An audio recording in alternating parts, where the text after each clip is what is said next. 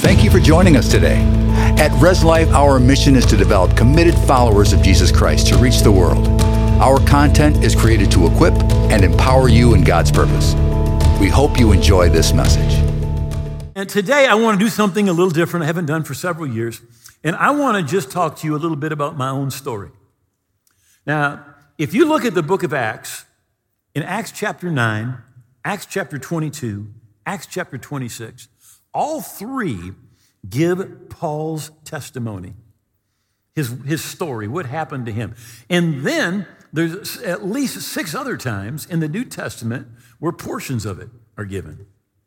Now, the reason this is significant is in Acts chapter 1, in verse 8, Jesus said, And you will receive power after the Holy Spirit has come upon you, and you shall be witnesses unto me.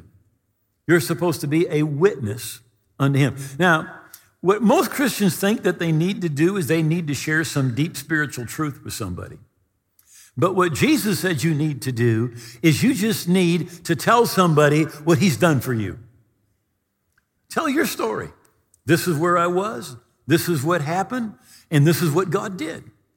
And that's really what uh, touches people's lives more than anything else. Theology doesn't change people's lives, right? But your story, what God has done in your life, has the ability to change people's lives because what you've gone through or where God brought you from is where so many people are today. right. Three times in the book of Acts, Paul's testimony, half a dozen other times mentioned in the New Testament. So I'm going to kind of give you a little bit of my story. Born here, right in Grand Rapids, Michigan, uh, Blodgett Hospital, right? Brought up in Grand Rapids, went to church. We went to church every Sunday morning, every Sunday night, went to catechism. Uh, and, and, I would just say that uh, I didn't like church. I didn't like it at all. In fact, I hated Sunday the whole day because we couldn't do anything. Right? Uh, I remember sitting in church and my dad would pass me peppermints trying to keep me behaving, you know. And then when I didn't behave, he pinched me so hard, right? And then sometimes he hauled me out, and you know, he was patriotic. He laid on the stripes, and I saw the stars. I mean, it was it was not a good thing, all right? I did not like church. Not that I didn't like God, I just didn't like church, right? Uh, when when I was young, before I had any memory, I was brought to church and they you know, they baptized you, they sprinkled you, uh, kind of give you a little dry cleaning, you know, a little sprinkle. And, and uh, I was about 10 years old when uh, I, I, remember laying on my bed, kind of stretching out and saying, God, I, I, I want you. God, you know, I'm, uh, I, I, I, don't, I want to be, part, I want to belong to you. Uh, and I expected something to happen. Now, here's the thing I went to church literally every Sunday morning, every Sunday night until I was 20 years old. And I never, one time, heard an invitation to receive Christ. I never saw one person get saved. And I didn't have a clue how to get saved. Did not have a clue. Because in the church that we were, that I was brought up in, once they baptized you as a baby, they believed you were in.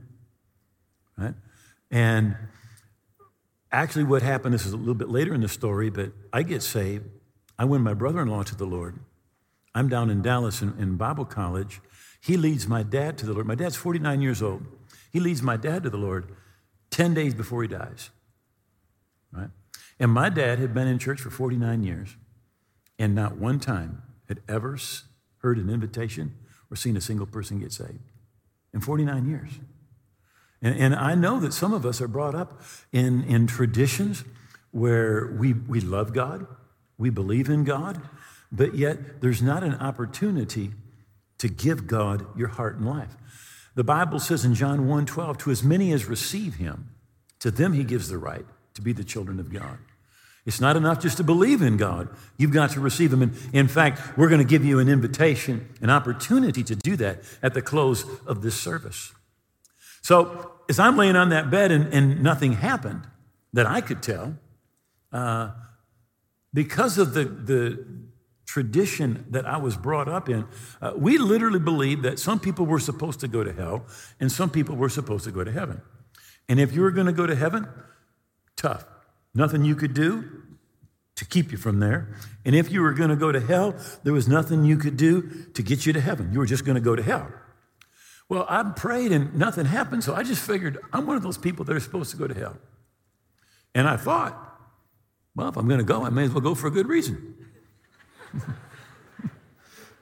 so, literally, for 10 years, I was given reasons. Uh, all right? Now, in, in, the, well, let me just say this. In, in Romans 8, verse 29, it says, Whom he foreknew, he also predestined. Right? Whom he foreknew, he also predestined. It says that God's predestination is based on God's foreknowledge. God's foreknowledge is God's ability to look ahead and see what's going to happen. You and I do not know what's going to happen on January 6th, but God does. He knows what's going to happen on January 6th, 50 years from now, because He is not confined by time. You and I are confined by time. So, foreknowledge is God's ability to look ahead, see what happens. And whom He foreknew, everybody He saw receive Jesus, he predestined. They are the elect. In fact, I tell people you can win the election. The devil votes against you, God votes for you, and whoever you vote for, they win. It's pretty simple. All right? So, although I wasn't right with God, I was still hungry for God. It's Luis, Luis Palau said, excuse me, Pascal. Pascal said it this. He said, There is a God sized vacuum on the inside of every person. And we can try to fill it with success, with education, drugs, or alcohol, or sex, or money, or possessions, or achievements. We can try to fill it with so many different things. But the truth is, until God fills that spot on the inside, we're not going to be fulfilled. Uh, I, I just saw a video recently and it was talking about money, and it says it's never enough. It's never enough. But the same thing is true with drugs or alcohol or possessions or whatever it is. It's never enough to fill that void that was meant for God. Because you and I were created to have a relationship with God. So uh, after graduating from high school, I, worked at Steelcase a little bit and got some money together. Went to Calvin College. Uh, I, I remember there was this, this skinny guy. Name was Jim Lucas. This guy, if you're Mexican, we would call him un fideo. It's like a spaghetti. I mean, he was just like skinny. Okay? A skinny guy. I would, every afternoon, I'd go over to the gym to run three, four miles. And, and, and uh, Jim Lucas is trying to keep up, and, and he's trying to talk to me about spiritual things, about God. And he's, uh, God, uh, you know, and I'm trying to get away from him. and so finally, he says to me, he says, uh, you know, he says, you, you, there's a new church that's starting. He says, they're meeting at Jeremy's party place. And I thought, well, that sounds like an interesting church. Meeting at a party place. And he said, well, you ought to check it out. So uh, I went, went that Sunday night. And it was different than any church that, that I'd ever been in. Uh, I do not remember one word the pastor said, but what touched my heart was the worship. I had never been in a service like it before. Uh, th- there was a lady that was, was near me, and her hands were up in the air, and tears were running down her face. And, and I, knew what was happening. I, for the first time in my life, I felt the presence of God. First time in my life. So afterwards, Bruce, who used to be my neighbor, lived across the street growing up, he comes over and, and he says, uh, Hey, did you, in, did you enjoy the service? And I said, Yeah. And he says, Did you enjoy the sermon? I lied and I said, Yes, because I don't know what he said. And he said, What about the worship? And I said, Yeah, that was great. And he kept asking me questions, and I kept on saying yes and yes. And, and so finally, he said to me, He said, uh, Would you like to be forgiven and be right with God? and go to heaven? And I thought to myself, that is the stupidest question I have ever heard in my life. I, who wouldn't want to be forgiven? Who wouldn't want to go to heaven? Who wouldn't want to be right with God? That is a stupid question. But he's waiting for an answer. And I said, Well, sure, who wouldn't want that? But I'm of the, the, the persuasion or the thought that I can't get saved. Now, listen, listen to me. Sometimes the most dangerous thing is the thing that you know to be true but isn't true. What you think is true but is not true. Because I really believed I could not be saved. That's what I believe. So he opens his Bible, Romans 10, verse 9. That if you will confess with your mouth Jesus as your Lord and believe in your heart God raised him from the dead, you will be saved. I mean, like, I want to see that myself. It's in the Bible. Romans 10 13, he shows me. Whosoever will call on the name of the Lord will be saved. Well, I knew enough to know I was a whosoever. So he said, You want to pray? I said, Yes. And I got down on my knees, repeated a prayer after him. And we got done, and he said, That's it. He said, You're saved. Now, I didn't feel any different. And he was smart enough to tell me it's not based on your feelings, it's based on what God has said in his word. And God can't lie, and God said, You're saved. Well, here's what I didn't realize was happening. All of a sudden, I mean, like the next morning, I get up and I want to read my Bible. And then, crazy thing, I start wanting to go to church. I want to worship God. I want to be around Christians. And all the stuff that I didn't want to do before, I wanted to do. And all the stuff that I wanted to do before, I didn't want to do. You know, I've had people say, if I become a Christian, do, can I not do this? Can I, or can, do I have to do this? Do I, what do I have to do? Listen, when you become a Christian, your want to changes. What you want to do changes. And a lot of the things you wanted to do before, you don't want to do. And the things that you didn't want to do, you want to do. The Bible says, if anyone's in Christ, you are a new creature, a new creation. The old is passed away. Behold, all things have become new. So I'm at Calvin College and I'm taking sociology and psychology and trigonometry, and all I want to do is read my Bible. I just want to read my Bible and praise the Lord. Well, a friend says to me, Hey, I'm going to go to Bible college down in Dallas, Texas. He says, Maybe you ought to come with me. I think you should come. Well, I talked to my parents about it, and, and they said, No, you should stay at Calvin College. You need to finish, and then you can go to Calvin Seminary. But I didn't want to go to Calvin Seminary because before I got there, I had to take all these classes. I wanted to study the Bible. And so inside, like every time I think about the, the Bible college, my, my, my spirit's leaping inside. But, you know, the Bible says to honor your father and your mother. How many know that's one of the big ten? And so I'm like, I don't know what to do. I'd like to go to Bible college, but I know them, the Bible says honor your father and your mother, and they want me to stay. And I remember getting down on my knees at my bed, and I'm praying, and I said, God, I am confused. I do not know what to do. Anybody else ever been there? I'm confused. I do not know what to do. I don't know what to do. Now, as I look back today, the first thing that comes to my mind is Proverbs 3. Trust in the Lord with all your heart. Don't lean on your own understanding. In all your ways, acknowledge Him. He will direct your path. But when, I, when I've said, God, I don't know what to do, but if you will show me what to do, no matter what it is, I will do it. When I said that, I heard an audible voice, and it said, Get up and go to Dallas. I freaked out. Literally. I went down the hall, checked the bedrooms, make sure nobody else was in the house. And I'm like, God is in my house. And that's weird, right? Now, somebody says, you know, I, I don't believe in that stuff. Well, that's in the Bible. You, know, you, you, you look at the book of Samuel, First Samuel. Samuel's just a young boy. He lays down, And the Bible makes mention of this. It says, The word of the Lord was not yet known to Samuel because the Lord had not yet revealed himself to Samuel by the word of the Lord. So Samuel's laying down and he hears a voice that says, Samuel, Samuel. He runs to Eli and said, You called me. And Eli said, No, I didn't, I didn't call. Go lay down. He lays back down. He hears the voice. It says, Samuel, Samuel. He runs over to Eli.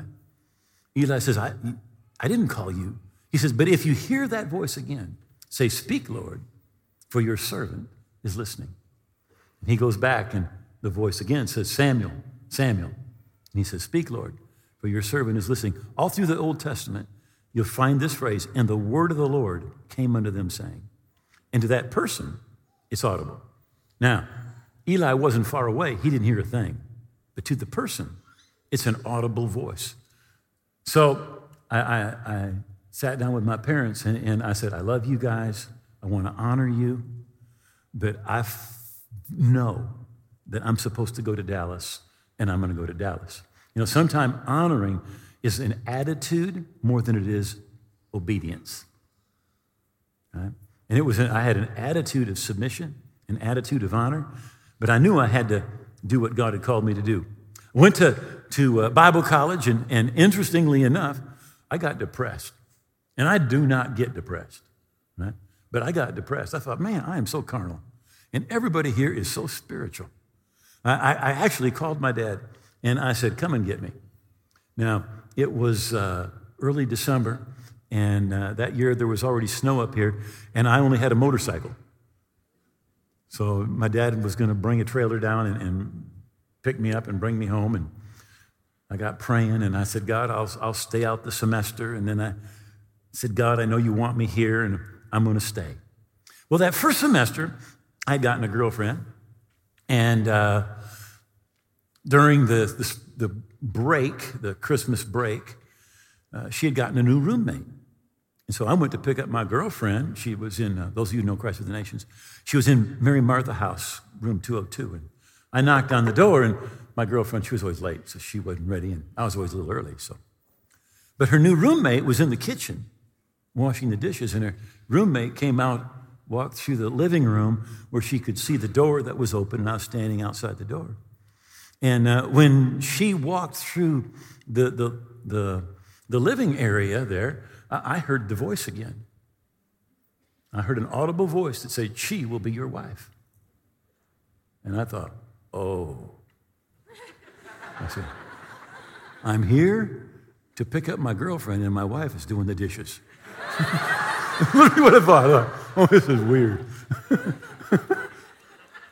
now, I'm going to say this right now. I never told her, never told her until after we were married. So I said to my girlfriend, I said, uh, What do you want to do? She says, I don't care. I says, How about we go to the mall? She says, Oh, that'd be fun. I said, Any of your roommates want to go? and uh, sure enough, she did. And the new one did. And she got in the back of that car. And she did not stop talking. She's, you she'd been on a bus for three days coming from Washington State down to Dallas. And her parents had told her, you know, if you want friends, you got to be friendly. She got in, she started talking, and she did not stop. I remember looking at my girlfriend and rolled my eyes and went, oh gosh. And I said, God, this is not you. This is not you. This cannot be you. No, no, no, no, no, no. All right. Well, we got in the same prayer meeting. And uh, did a lot of praying. You know, it was a group of about 15, 10, 15 people, and we did a lot of praying together. And, and finally, on, on May 1, I, I uh, asked her for a date. And uh, May 3, I told her I loved her. And May 5, I asked her to marry me. And May 9, we got married. That's not true. It's all, it's all true except May 9. we got married about three and a half, four months later. Uh, and so we went, uh, she uh, ended up going up to Washington right away. I went to Mississippi to work for a church in a coffee house that summer. And uh, we got back together about a week before the wedding.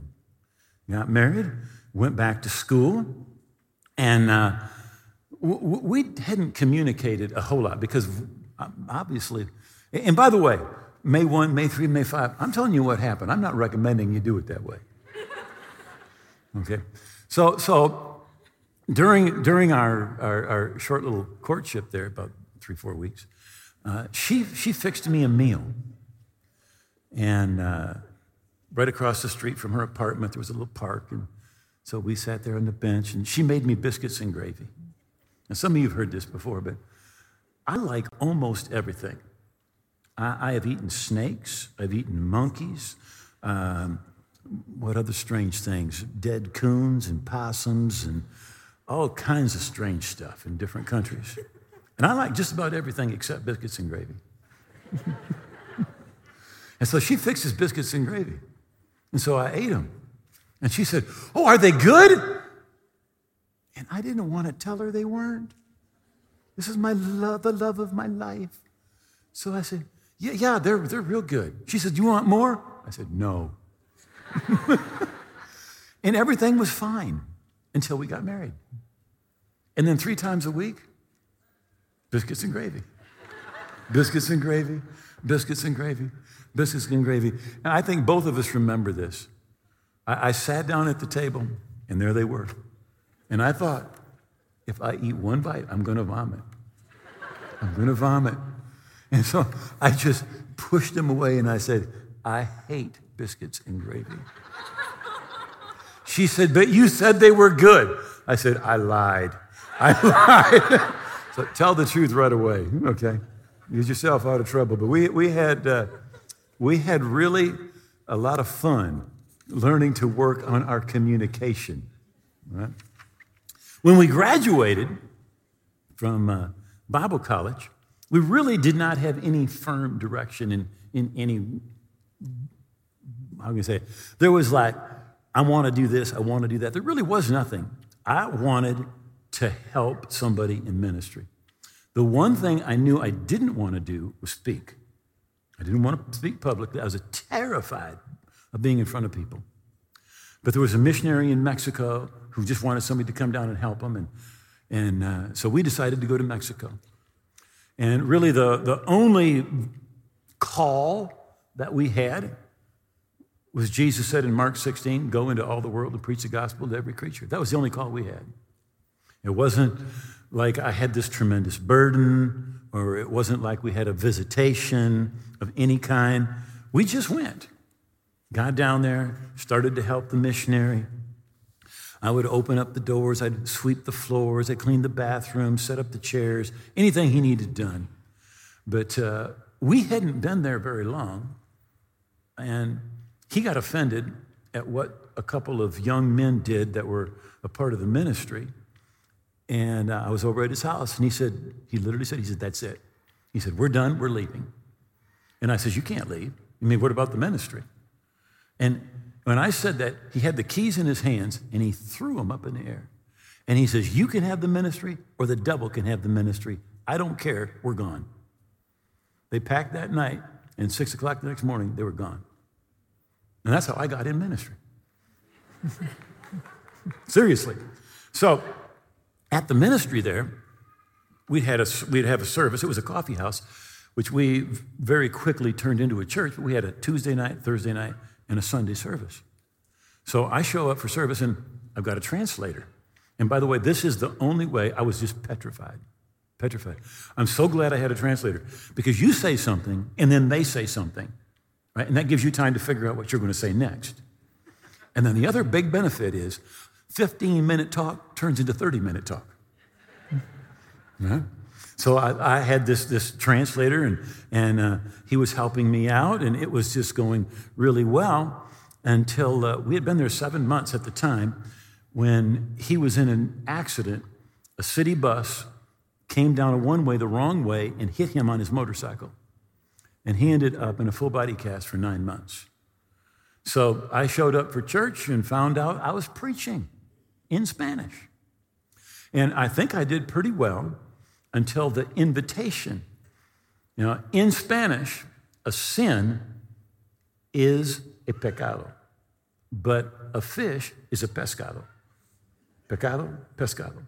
So I told him, if you'll come to Jesus, he will wash all your fish away. you're laughing, but somebody got saved. so, and uh, We, we, we had many, many experiences like that one. But after we had been there for about two years, we're living in Guadalajara, city of about three and a half million people, uh, really very cosmopolitan. And a friend asked me to go with him out into the mountains of Mexico. So we end up, I end up going with him uh, from the nearest dirt, from the nearest road, paved road. We went about two hours on a dirt road, and then there was no more road. They met us, a bunch of mountain men met us, and they had some mules, and we threw our equipment on a mule and got on them and went 10 hours. It took us 10 hours on the mules, up the mountain, down the mountain. We got to this village called Buena Vista. I know Pastor Bernie has been there. I think David, have you been to Buena Vista? No, he didn't go. Uh, but we get there, and it's about 100 degrees. There's no electricity, there's no running water, there's no bathrooms. And, and I asked, I said, uh, Where's the bathroom? And they said, Al monte. Oh, y'all speak Spanish? the mountain, anywhere in the mountain. So I go to uh, take care of business, and, and as I'm trying to take care of business, this monster, huge pig charges. He can't wait for me to finish my business, to get at the business. And fortunately, there's a big old stone there, and I whack him on the head. And, and, and let me just say this I am freaking out. I go over and I grab Javier by his shirt and I start shaking Javier. And I said, Javier, why did you bring me here? I said, This is not my ministry. I belong in cities that have running water, electricity, and bathrooms. And I said, And we need to leave, and we need to leave now. And he said, Well, we can't. And I said, Why? He said, Number one, he said, We do not know the way. And that was true. and, he said, and number two, he said, We don't have any transportation, we don't have any mules. So we're there for three days. Um, literally, we'd had a service in the morning, service in the afternoon, service at night. We probably had in service uh, 10 hours a day. And when we weren't in service, they're taking us from hut to hut to pray for people. And, and I remember as I'm leaving, I, I climb up on a mule and I am literally, tears are running down my face. And it's because God has put in my heart that we need to move out of the city and we need to go and live in an Indian center so I can minister to those people. Now, let me just say this there was nothing in the natural that made me want to do that. Nothing in the natural. But the Bible says that God Himself is at work in you and He inspires you to want what pleases Him. In other words, God puts a desire in your heart. In Acts 7, verse 23, it says, And when Moses was a full 40 years old, it came into the heart of Moses to visit the children of Israel. It came into his heart. God put it in his heart. And God put to move out to a village in my heart.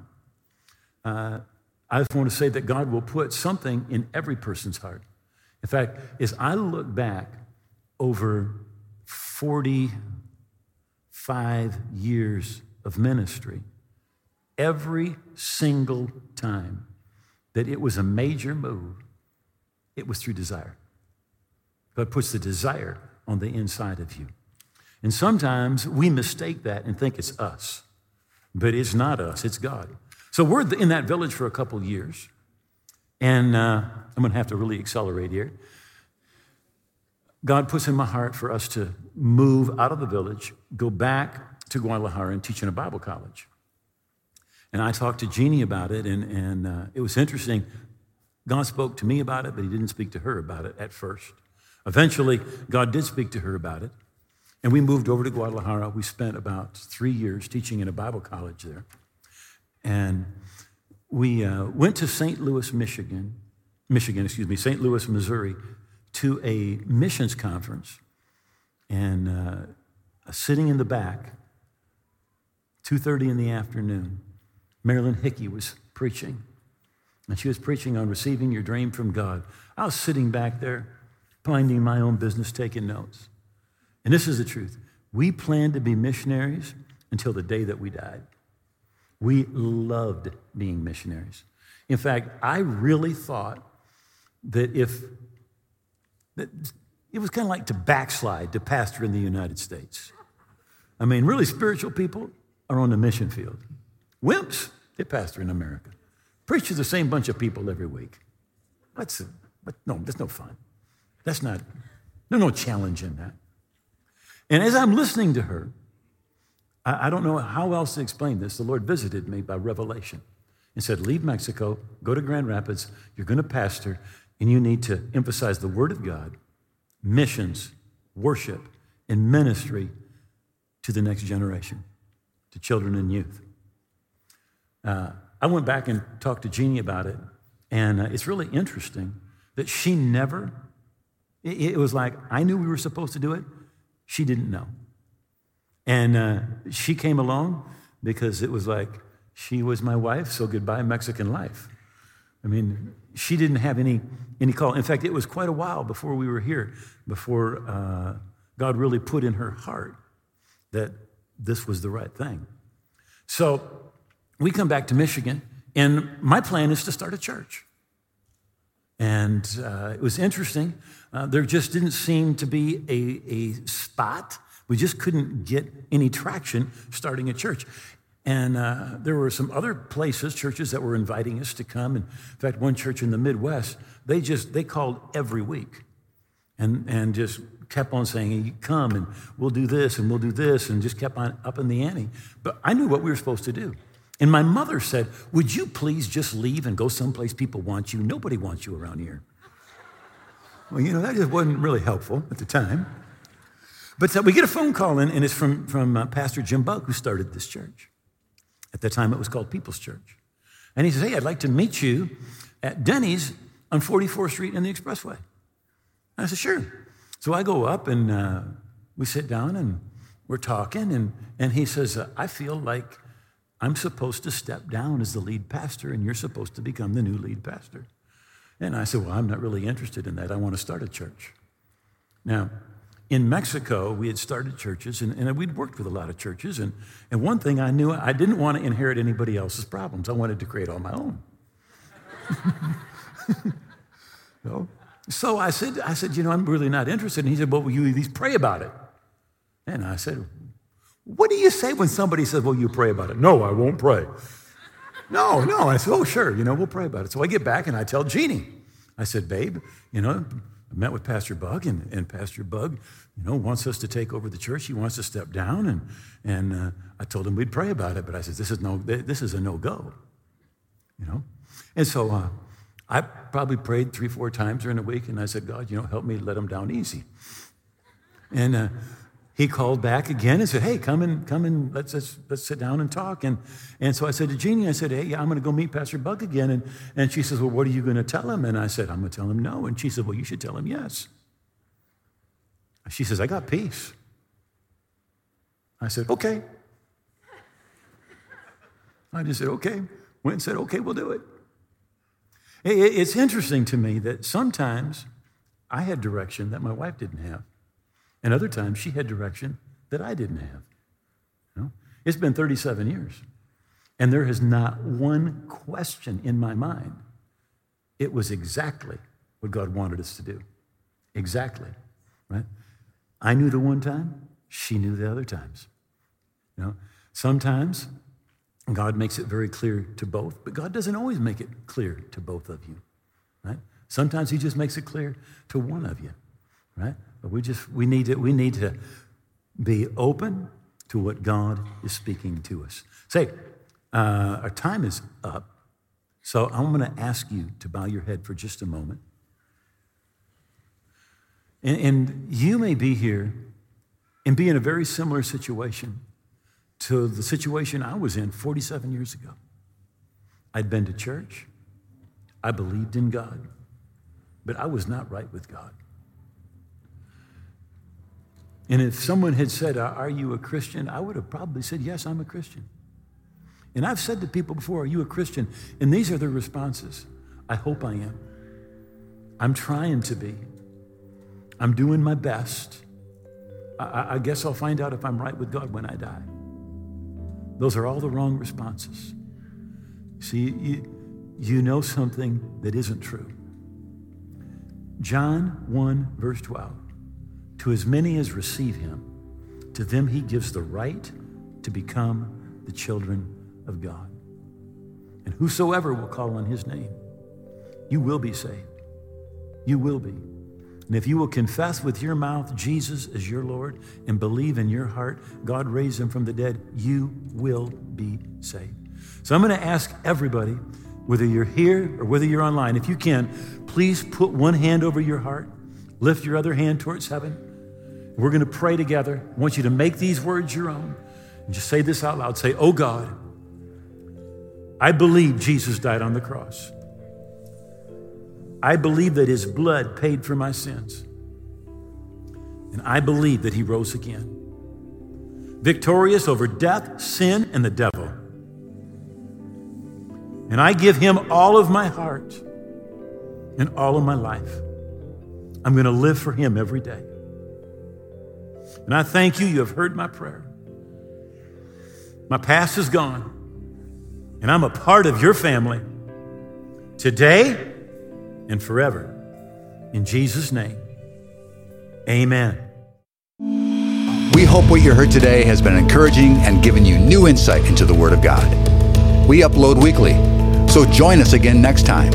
Be blessed and enjoy your week.